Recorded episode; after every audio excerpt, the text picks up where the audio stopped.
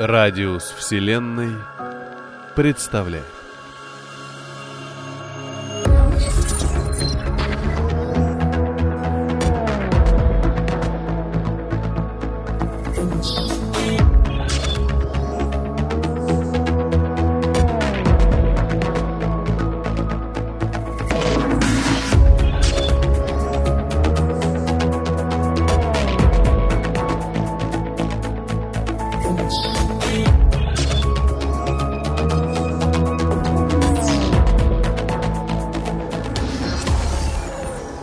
Вадим Громов Загадка Сэнди Хилл.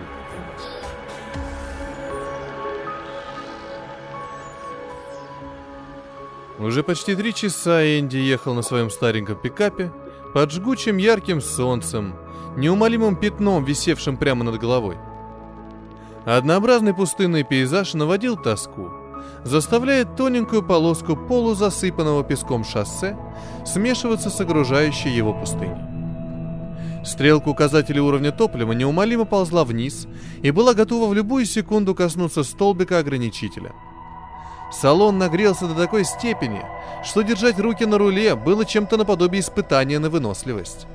И это, несмотря на открытые настежь боковые окна и люк на крыше. Эдвин выругался про себя, свернул на обочину, подняв в воздух облако песка, и остановил машину. «Ну и повезло же нам с тобой, приятель». Он обратился к пластмассовому скелетику в длинно-полой рыжей шляпе, висевшем на стекле заднего вида. Тот в ответ продолжал раскачиваться из стороны в сторону, словно посмеиваясь. Эдвин покачал головой, глотнул горячей воды из пластиковой бутылки, вытер видавшим виды платком пот с лица, с шумом открыл неподатливый бардачок и вытащил на свет помятую карту. Изучив переплетение дорог и шоссе, он со злостью выкинул ее в окно. Та зашуршала под слабым порывом горячего ветра и застыла в метре от автомобиля, словно наблюдая за стервятником, медленно парившим высоко в небе. Эдвин с чувством ударил по ободу руля обеими руками. «Что ж за день-то такой?» Он посмотрел через лобовое стекло наверх. Птица продолжала лететь по своим делам, не обращая, казалось, внимания на сцену внизу. Там, по крайней мере, все были живы. Ну уж нет. Эдвин повернул ключ зажигания. Не дождешься. Автомобиль резко тронулся с места и выехал на нагретое солнцем шоссе.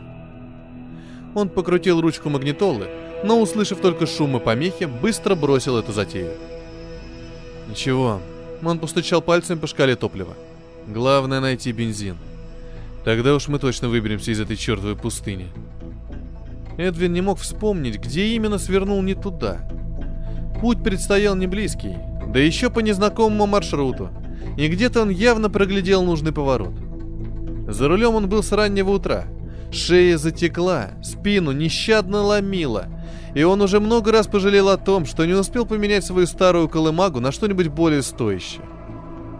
Ко всему прочему, телефон в этом раскаленном добе аду напрочь отказывался ловить хоть какую-то сеть. Одним словом, денек выдался не самым удачным. Топлива оставалось на полчаса, не больше, а впереди была только однообразная унылая картинка песчаной пустыни, словно разрезанной пополам тонкой линией покрытого трещинами старого богом забытого шоссе. Положившись целиком на везение, Эдвин сильнее нажал на педаль газа и уже начал готовиться к мучительной смерти где-то к вечеру. Воды оставалось совсем мало – Погрузившись не в самые радужные мысли, он едва не пропустил покосившийся деревянный указатель, давно выцветший, с почти неразличимыми печатными буквами. Резко затормозив в облаке пыли, Эдвин развернул автомобиль и остановился у развилки. Налево уходила едва заметная полоса дороги, скрываясь за высоким песчаным холмом вдалеке. Если это не шанс, то я окончательно разочаруюсь в этом мире. Сказал он скелетику в шляпе и повел машину в направлении указателя. Невыносимая жара заставляла все выше подниматься температуру в салоне и все ниже опускаться уровень воды в пластиковой бутылке. Еще через пять минут она была выброшена в окно, так же, как и ненужная карта до этого. То и дело, стирая пот с лица, Эдвин вглядывался в горизонт, пытаясь высмотреть хоть какие-то признаки, если не супермаркета, то хотя бы богом забытого городишки. Еще через несколько минут вдалеке наконец показалось что-то темное. Даже солнце, казалось, начало светить иначе, уже не так ярко. Эдвин возликовал. Даже если сейчас эта чертова колымага сожрет весь свой бензин, то я все равно смогу дойти до туда пешком. Он улыбнулся и прибавил газу, уже представляя номер в каком-нибудь мотеле, пускай грязным и пыльным, но все же, с какой-никакой, но кроватью, на которой он обязательно забудется на несколько часов. Ну, естественно, хорошенько перед этим перекусив. И найдя хоть что-то похожее на топливо. Местные жители наверняка знают, как выйти на крупное шоссе, а там... Там холодная вода, горячая еда и чистая кровать и душ. Боже, как Эдвин сейчас мечтал о струях холодной воды. Еще через пять минут машина чихнула и начала медленно останавливаться. До города было уже рукой подать, поэтому Эдвин даже не расстроился. Тут я и сам справлюсь. Он взял с заднего сиденья небольшой рюкзак, захлопнул дверь и пошел по направлению к цивилизации. Совсем скоро он уже мог различить небольшие деревянные домики, словно случайно кем-то брошенные здесь, как игровые кости. Они были обнесены невысоким деревянным забором, то и дело сверкающим прорехами. Интересно, здесь вообще кто-нибудь живет? Оптимизм Эдвина начал заметно таять, но он продолжил идти вперед, так как, по сути, выбора у него не оставалось вовсе. Тем временем, дорога привела его к высокой выцветшей арке, гласившей, что это место именуется Сэнди Хилл и жителей в нем 248, зачеркнуто, 152. С мыслью «Слава богу, не зачеркнуто 0» Эдвин пошел в город. Небо тем временем незаметно затянулось облаками, и он почувствовал даже приятный прохладный, наконец-то, ветерок, проникающий под его влажную от пота неопределенного цвета рубашку. Улочки были узкими, Домики стояли почти плотную друг к дружке, и вообще вся эта картина напоминала Эдвину о старых ковбойских фильмах. Ставни были в основном закрыты, только откуда-то доносился скрип открывающейся и закрывающейся на ветру деревянной двери. Ища взглядом хоть что-то, хотя бы отдаленно напоминающее магазин или заправочную станцию, Эдвин пошел по направлению, как он предполагал, к центру города. Через несколько минут путешествия Обстановка вокруг изменилась не сильно. Все осталось прежним. Только один раз ему встретилось высокое, по местным меркам, крепкое здание, двери у которого оказались закрыты. Еще Эдвина насторожила одна небольшая деталь. В некоторых домах окна были кое-как наспех заколочены. И еще. Пока он не встретил ни одной живой души. Тем не менее, он продолжал идти дальше – то и дело встучать в закрытые двери, и скоро его взору предстала довольно просторная площадь. Площадь, заполненная людьми. Ошарашенно оглядываясь, Эдвин остановился и тут же услышал множественные щелчки затворов. Люди, словно по команде, обернулись и направили в его сторону револьверы, ружья и винтовки. «Вашу ж!» Он не стал ждать продолжения и пулей нырнул в один из переулков. В ту же секунду зазвучали выстрелы, и он почувствовал, как на него посыпались деревянные щепки. До Эдвина донеслись крики. «Это Корсор!» Добежав до угла, он остановился, прислонившись к стене спиной, и попытался отдышаться. Голоса будто стихли, создавалось такое ощущение, что эти люди боялись покидать периметр площади. Они что, все рехнули здесь? Он попытался унять сердцебиение. Надо найти топливо и сваливать отсюда. Чем быстрее, тем лучше. Тссс. Эдвин вздрогнул. Оглянувшись, он не увидел никого. «Эй, я здесь!» Тихий голос раздавался откуда-то сверху. Приглядевшись, Эдвин заметил движение в окне второго этажа домика напротив. «Слушай!» Как можно тише обратился к незнакомцу. «Я тебя не знаю и не хочу знать. Мне нужен бензин и больше ничего. Хотя после того, что тут произошло, я не уверен, что мне нужен даже бензин. Я уйду отсюда пешком, и рано или поздно доберусь. Не уйдешь, отрезал голос. В нем слышалось что-то, что заставило Эдвина замолчать. «Поднимайся наверх, тут безопаснее! До следующего прыжка, по крайней мере!» «Еще один сумасшедший!» — вздохнул Эдвин. «Но, может быть, у него хотя бы есть вода?» Горло соднило от жажды. Он кивнул и, оглядевшись, осторожно подошел к двери. Она оказалась не заперта. Незнакомцем оказался мужчина средних лет в грязной и порванной одежде. Вид у него был такой, словно он не ел и не брился уже несколько недель. Запах в тесной комнате второго этажа стоял соответствующий. «Вижу, ты новенький!» Незнакомец улыбнулся, как только увидел Эдвина в проеме двери. «Понятия не имею». Он подозрительно огляделся в поисках оружия. Из обстановки только низкий деревянный стол. «Кто ты и что за бред ты несешь? И какое тебе дело до меня?» «Ты присаживайся!» Незнакомец указал на пол напротив себя.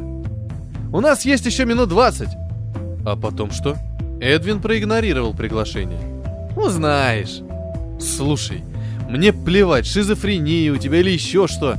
Я хочу узнать только, есть ли здесь бензин. Потом ты пойдешь своей дорогой, а я своей. Поверь, бензин тебе уже не нужен.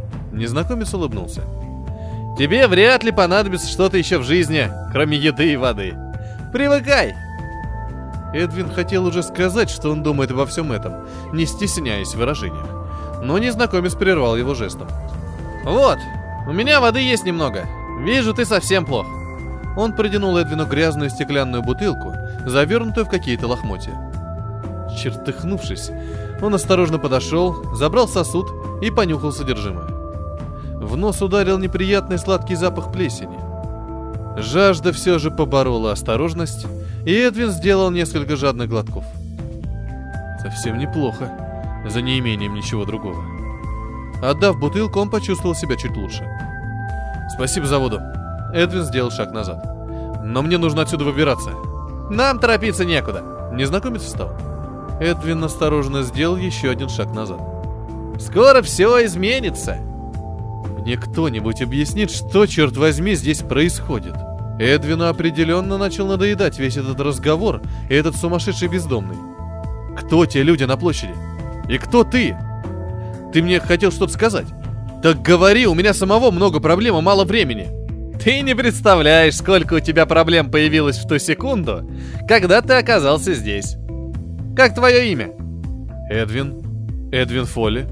Эдвин, я отвечу на твои вопросы. Я понятия не имею, кто все эти люди и что здесь происходит. Мало того, я не хочу этого знать. Поверь, эта информация окажется бесполезной уже совсем скоро. Кто я? Мое имя Джозеф Трант. И я... Я в некотором роде виновник всего того, что здесь творится. Ты чем-то насолил всем этим людям? Если бы все было так просто... Едва заметное движение заставило Эдвина обернуться и застыть, не в силах вымолвить ни слова. Дверной проем и все окружающее пространство медленно покрывалось волнами. Эффект был такой, будто смотришь через стекло, на которое льется поток воды. «Что за...» — выдавил из себя Эдвин и недоумевающе посмотрел на Джозефа. «Что ты мне...» «Нам нужно спускаться. И чем быстрее, тем лучше». Он метнулся к двери и обернулся жестом, поторопив нового знакомого. «Поверь мне, прыжок лучше пережить внизу». Ничего не понимая, Эдвин пытался разглядеть хоть что-то. Рябь становилась все невыносимее. Воздух был как будто густым. Было тяжело дышать. Он бросился вперед, и уже через несколько секунд они оба были на улице. Эдвин заметил, что может видеть отчетливо лишь Джозефа, тогда как все окружающее практически полностью превратилось в цветное марево. «Ложись!» Его голос звучал глухо и будто со дна очень глубокой пещеры. Эдвин послушался и ощутил что-то холодное под собой. В ту же секунду все прекратилось.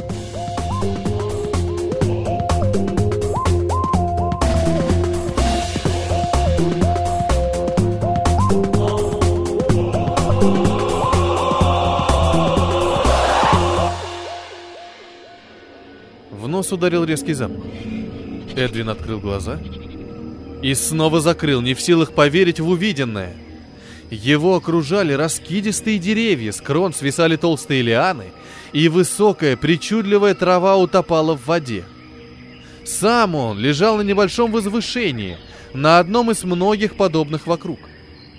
В это было невозможно поверить, но ничего другого просто-напросто не оставалось. Мир вокруг был вполне осязаем, и Эдвин убедился, что не спит. Он резко встал. «Джозеф!» Его не прельщала мысль выживать черт знает где одному. Плюс этот странный тип явно знал больше, чем успел рассказать до... Как он это называет? Прыжка. «Эй, парень, ты здесь?» Слева Эдвин услышал кашель и тихую брань. «Да тут я! И не такое переживал, поверь!» Трант оказался в нескольких метрах слева. Он снимал с себя обрывки лиан. С него стекала вода, и вообще выглядел он достаточно плачевно. «Хоть воды наберем!» Он посмотрел на часы. «У нас примерно час до следующего прыжка». «Эй!» Эдвин перепрыгнул большую зеленую лужу и подошел вплотную к Джозефу. «Ты мне, наконец, объяснишь, что все это значит!» «Бутылку забыл». Порабубнил тот и посмотрел на Фоль. «Хорошо. Запасись терпением. Я физик, доктор Джозеф Трант. И я работал над проблемами времени». «Не продолжай». Остановил его Эдвин. «Мы сейчас в прошлом или будущем?» «Нет, мы в настоящем». «Тогда я вообще ничего не понимаю. Причем здесь время?» Если ты дашь мне рассказать, я постараюсь объяснить. Эдвин вздохнул. Я слушаю. Здесь была лаборатория. Знаешь, из тех, о которых говорить не принято. Городок назывался Сэнди Хилл. Его построили специально для работников лаборатории и ученых Института времени. Это те старые лачуги? Нет, прежнего Сэнди Хилл больше нет и не будет лет пять. Наша лаборатория занималась проблемами времени и вопросами путешествий в прошлое и будущее. Я разработал теорию, которая позволяла построить установку для перемещения части пространства по шкале времени вперед и назад. «Вы построили машину времени?» — воскликнул Эдвин. «Лучше бы не строил». «А в чем проблема?» «В этом?» Джозеф обвел рукой влажный лес вокруг. «Проблема в том, что теория была ошибочна. Ошибочно всего лишь в одном слове». «И в каком же?» Ошибочно было утверждать, что время — это шкала. Мы это даже не проверяли. Это было совершенно очевидно. По времени можно двигаться вперед или назад. Казалось логично и не требует доказательств. А что такое время на самом деле? Джозеф огляделся и отломил небольшую тонкую ветку, затем наклонился и нарисовал на влажной земле прямую линию. Таким было понимание времени у нас. Это прямая. Если эта точка «мы», Джозеф нарисовал маленький кружок в центре, то если мы передвинем пространство этой точки вперед, и это очень важно, ровно вперед по полотну времени, мы должны попасть в будущее. Проблема в том, что время — это не прямая линия. Это, как я уже сказал, полотно. Это бесконечный набор разной конфигурации кривых линий на временном полотне. Они не пересекаются, но искривляются — он нарисовал несколько. И подобно головке граммофона, каждый момент времени в каждом мире считывается с другого по траектории своей ломаной линии. И если мы здесь, он нарисовал кружок на верхней точке изгиба одной из линий, и передвинем пространство этой точки по полотну времени вперед, то он ткнул веткой в другую кривую. Это, как ты сказал, головка просто соскочит со своей дорожки и будет проигрывать бог знает что. То с одной линии, то с другой, то с третьей. Именно. Он выкинул палочку и вытер руки о поношенные брюки. И насколько вы совершили экспериментальное путешествие? На две миллисекунды. Поэтому я и говорил, что мы в настоящем. Это настолько мизерное смещение, но и этого оказалось достаточно, чтобы сбить эм, проектор времени. Я не знаю, как еще назвать эту систему. А что это за другие временные линии? Если бы мы знали. Мне кажется, что это другие миры. Миры параллельные нашему. Хотя слово «параллельные миры» здесь как раз и неуместно. Но как получилось, что все это происходит в таких масштабах? Ведь эксперименты должны проходить в лаборатории. Роковое стечение обстоятельств. Лаборатория находилась в центре города. В момент подачи энергии на установку случился серьезный перебой с питанием. Мы получили на выходе на долю секунды в тысячу раз больше энергии, чем это было необходимо. Но этого мгновения хватило, чтобы... Чтобы весь город оказался под действием временного поля. Но где тогда сам город? Ведь вещи должны были тоже переместиться. Это еще одна загадка. Поле подействовало только на органику и по каким-то причинам на одежду и вещи, которые были с нами. Может, виной этому человеческая аура, может, сам черт. Мне теперь все равно. Остальное исчезло, и я не хочу знать куда. Наступило молчание. Если мы находимся под действием поля, то генератор должен работать, верно? Верно. Но мы вряд ли в ближайшее время увидим тот мир, в котором существует генератор и лаборатория. Но поле же существует. И мы ощущаем его действие на себе. Поле воздействует на часть пространства. Эта часть пространства общая для любого мира. Только в этом пространстве на разных временных линиях существуют разные вещи. На нашей – город-лаборатория. В прошлом мире – город в мире Дикого Запада. Сейчас – джунгли. Но пространство едино для всех временных линий. Теория говорит о том, что под действие поля может попасть только то пространство-время, которое его породило – Другими словами, люди и существа, живущие в этом пространстве, но на другой линии времени, этого поля не почувствуют и будут жить своей обычной жизнью. Поле будет воздействовать на любой линии времени, но только для нас. Что случится, когда поле перестанет действовать? Часть пространства, на которой действует это поле, вернется к эм, проигрыванию своей линии времени. Только в городе больше не будет никого. Джозеф растоптал нарисованную схему. А если попробовать просто выйти за пределы поля? Теория говорит, что выход за пределы поля во время его действия обернется для смельчака весьма печальными последствиями. А что именно произойдет? Досконально изучить этот вопрос просто не было времени. Но первые выкладки давали картину распада материи. Распада? Ты просто распадешься на молекулы и превратишься в облако пара.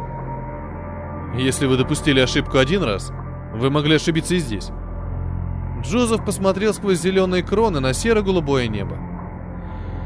«Я не хочу пробовать». «И каков твой план?» «Ждать». «Ждать чего?» «Ждать, когда сядет аккумулятор в лаборатории». «И сколько ждать?» Чувство надежды захлестнуло Эдвина. «Примерно четыре с половиной года». «Сколько?» «Аккумулятор рассчитан на пять лет работы». «То есть ты здесь уже полгода?» «Примерно». Счет времени сложно вести в таких условиях. А как я попал сюда? Очень просто. На нашей линии времени ты вошел во временное поле вокруг города и тут же попал под искажение, вызванное им. Теперь мы в ловушке. А где остальные? Кто? Ну, работники лаборатории, жители города. Что стало с большей частью, я не знаю. Но предполагаю, что те, кто не умели плавать, утонули в первые дни.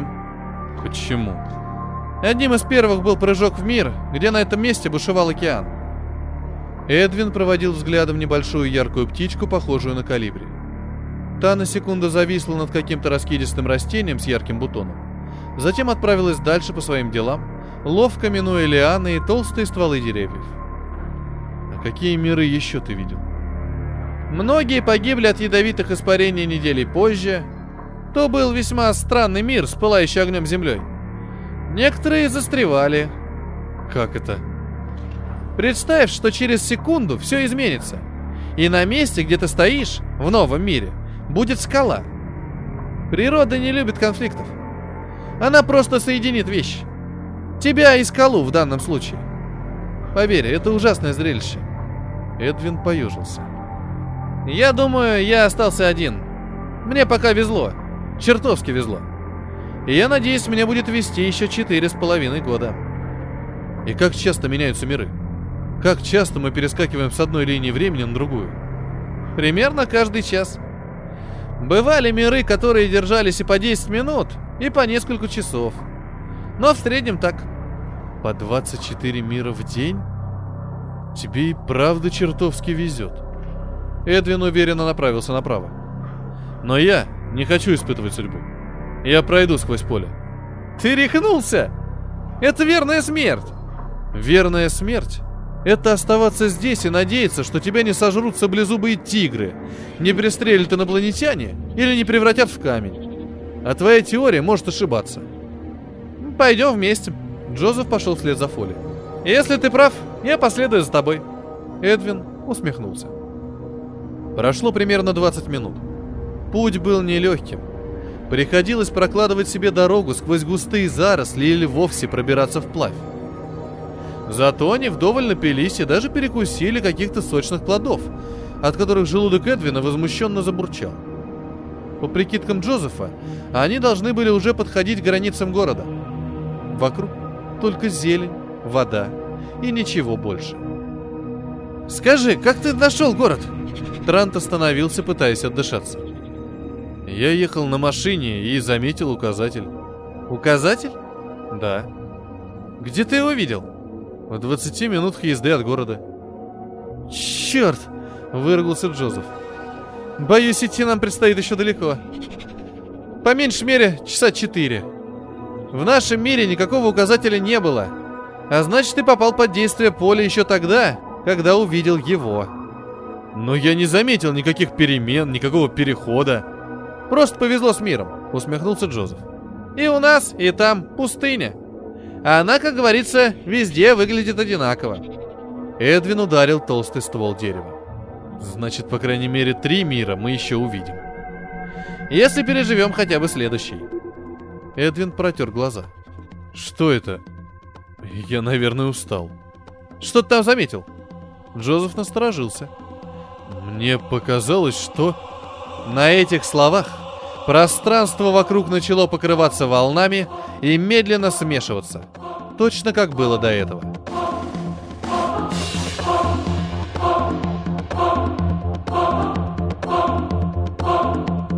«Ложись, быстро!»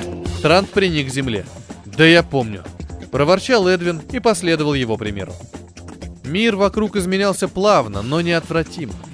Уже через несколько секунд знакомое ощущение сжало легкие, а еще через мгновение их взору предстала картина, в корне отличающаяся от предыдущей. Они обнаружили себя лежащими среди обломков арматуры и осколков стекла, смешанных с песком. Поднявшись, Эдвин увидел картину опустошения и смерти до горизонта. Разрушенные полностью или частично высокие башни, провода высоковольтных линий, порванные и провисшие, соединяли покосившиеся столбы – Дороги были едва различимы под хаосом мусора. На поверхности то и дело можно было увидеть глубокие воронки от снарядов. «Не хотел бы я жить в этом мире», — сказал Джозеф, подбирая с земли почти полностью сгоревшую небольшую книгу.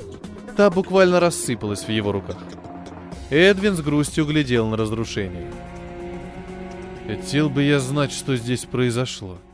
«А я нет». Трант уверенно зашагал вперед. Все равно мы в этом мире ненадолго. И единственное, что интересует меня в данный момент, это уровень радиации в этом чертовом месте. Смотри, Эдвин указал в сторону одного из разрушенных строений неподалеку. Кажется, у нас есть шанс добраться до границы быстрее. Повезло, что этот мир похож на наш.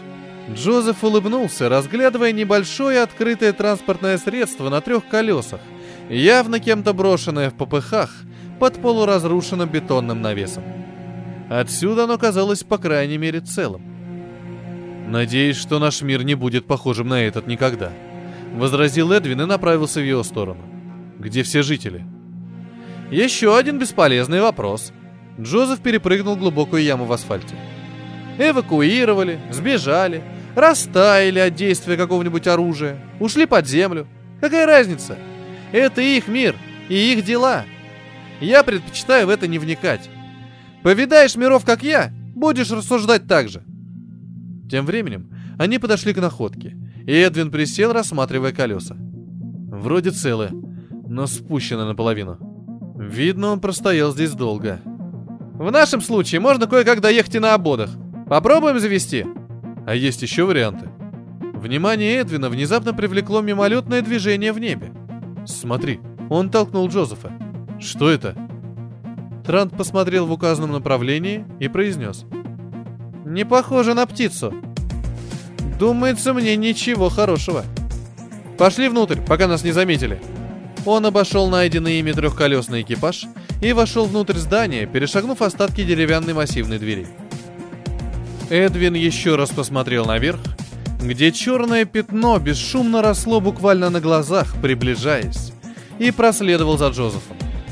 Они нашли укрытие на втором этаже, миновав несколько разрушенных просторных комнат и с трудом преодолев зияющую прорехами бетонную лестницу. Устроившись рядом с окном, ощерившимся осколками стекол, они начали ждать, время от времени слегка выглядывая для того, чтобы оценить ситуацию на улице. «Как думаешь, нас успели заметить?» Шепотом спросил Эдвин, расчищая себе место, чтобы присесть. «Скоро узнаем». Джозеф выглянул снова и тут же пригнулся. «Что там?» «Ответ на твой вопрос». Эдвин осторожно приподнялся и увидел, как снаружи, абсолютно бесшумно совершает посадку довольно странной формы плоский аппарат достаточно крупных размеров.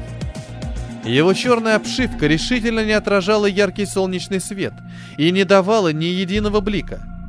Эдвин и Джозеф молчали, боясь обратить на себя лишнее внимание. Через минуту раздалось глухое шипение, и на землю начал опускаться плоский длинный трап.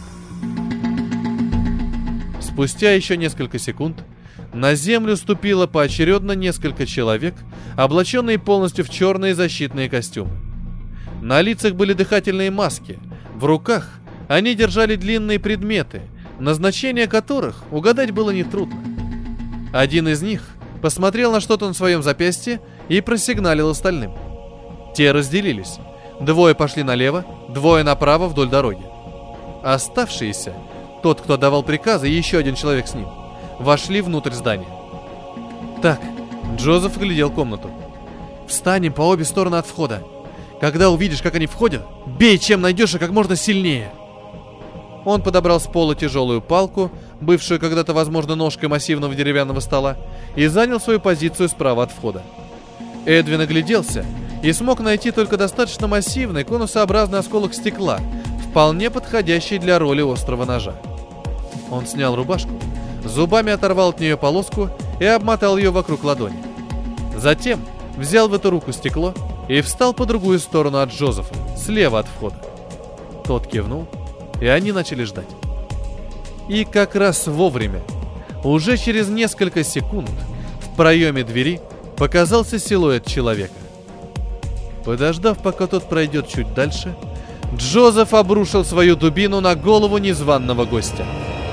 Тот, издав короткий крик, упал, заливая кровью грязный пол. Оружие отлетело к противоположной стене. Джозеф, не теряя ни минуты, кинулся к нему и тотчас упал, пораженный совершенно бесшумным выстрелом. Эдвин выругался про себя и, увидев, как в двери появилась дуло, тут же кинулся на второго. Тот отточенным движением вывернул Эдвину руку, и осколок стекла со звоном упал на пол. Скрутив руки у него за спиной, человек в маске прижал Фоли лицом к стене, одновременно расставив его ноги на ширину плеч и приставив дуло к его голове. «Эсмио!» Безликий голос буквально шипел. «Мосир, гифацик!» «Я тебя не понимаю, черт тебя дери!» Закричал Эдвин, пытаясь вырваться, но хватка была железной. «Онер! Джус Онер!» «Пошел ты к черту!» «Пак, хацик Онерги!» Уже тише, видимо, с кораблем. «Лонир и Церин!» Человек резко развернул Фоли и пинком погнал его к выходу, держа на прицеле. «Хорус, Хорус!» В то же время двое других вошли в комнату и наклонились над телом товарища. «Морит», — констатировал один. Второй что-то ответил, но Эдвин уже не слышал. Его погрузили по трапу в очень тесную комнатку, лишенную какой бы то ни было обстановки. «Гуалата асмилоги!» «Где ты оставил того урода?» Человек разъяренно ходил по пустой комнате изолятору. «Ховик! Лариги! Фовик Имко!» «Здесь. Я отвел его сюда и запер». Испуганный дежурный пытался стать как можно более незаметнее и вообще представить, что все это происходит сейчас не с ним. Бегство из-под стражи в его дежурство хуже проблемы придумать было просто невозможно. Мосерджиус! Ты ответишь за это. Человек остановился напротив перепуганного парня. Им фолит! Ну хоцит хуакджус! Найди его, либо можешь попрощаться со своей жизнью. Человек развернулся и направился к выходу из комнаты. Ловцу! И вот еще что. Он обернулся. Ретим косика, ледрика массит! Включи вентиляцию и убери отсюда этот чертов пар. Джозеф лежал, то и дело теряя сознание от боли. Те двое просто оставили его здесь умирать, забрав Эдвина с собой. Он понимал, что осталось ему совсем немного и проклинал весь этот чертов мир. Этот и все остальные. Слишком много он их повидал. Увидев искажение, он не мог понять, то ли это очередной прыжок, то ли это смерть наконец забирает его в свои объятия. Он только усмехнулся, породив новый поток агонии.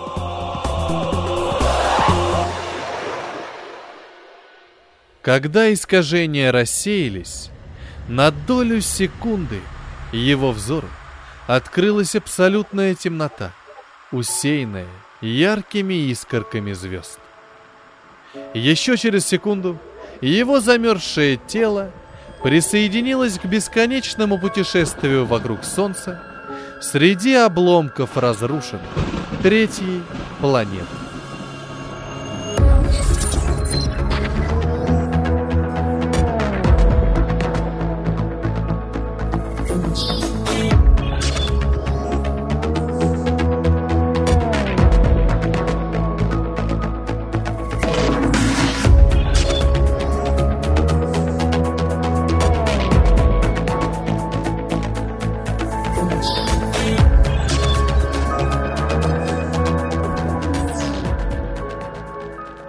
Это был рассказ Вадима Громова «Загадка Сэнди Хилл».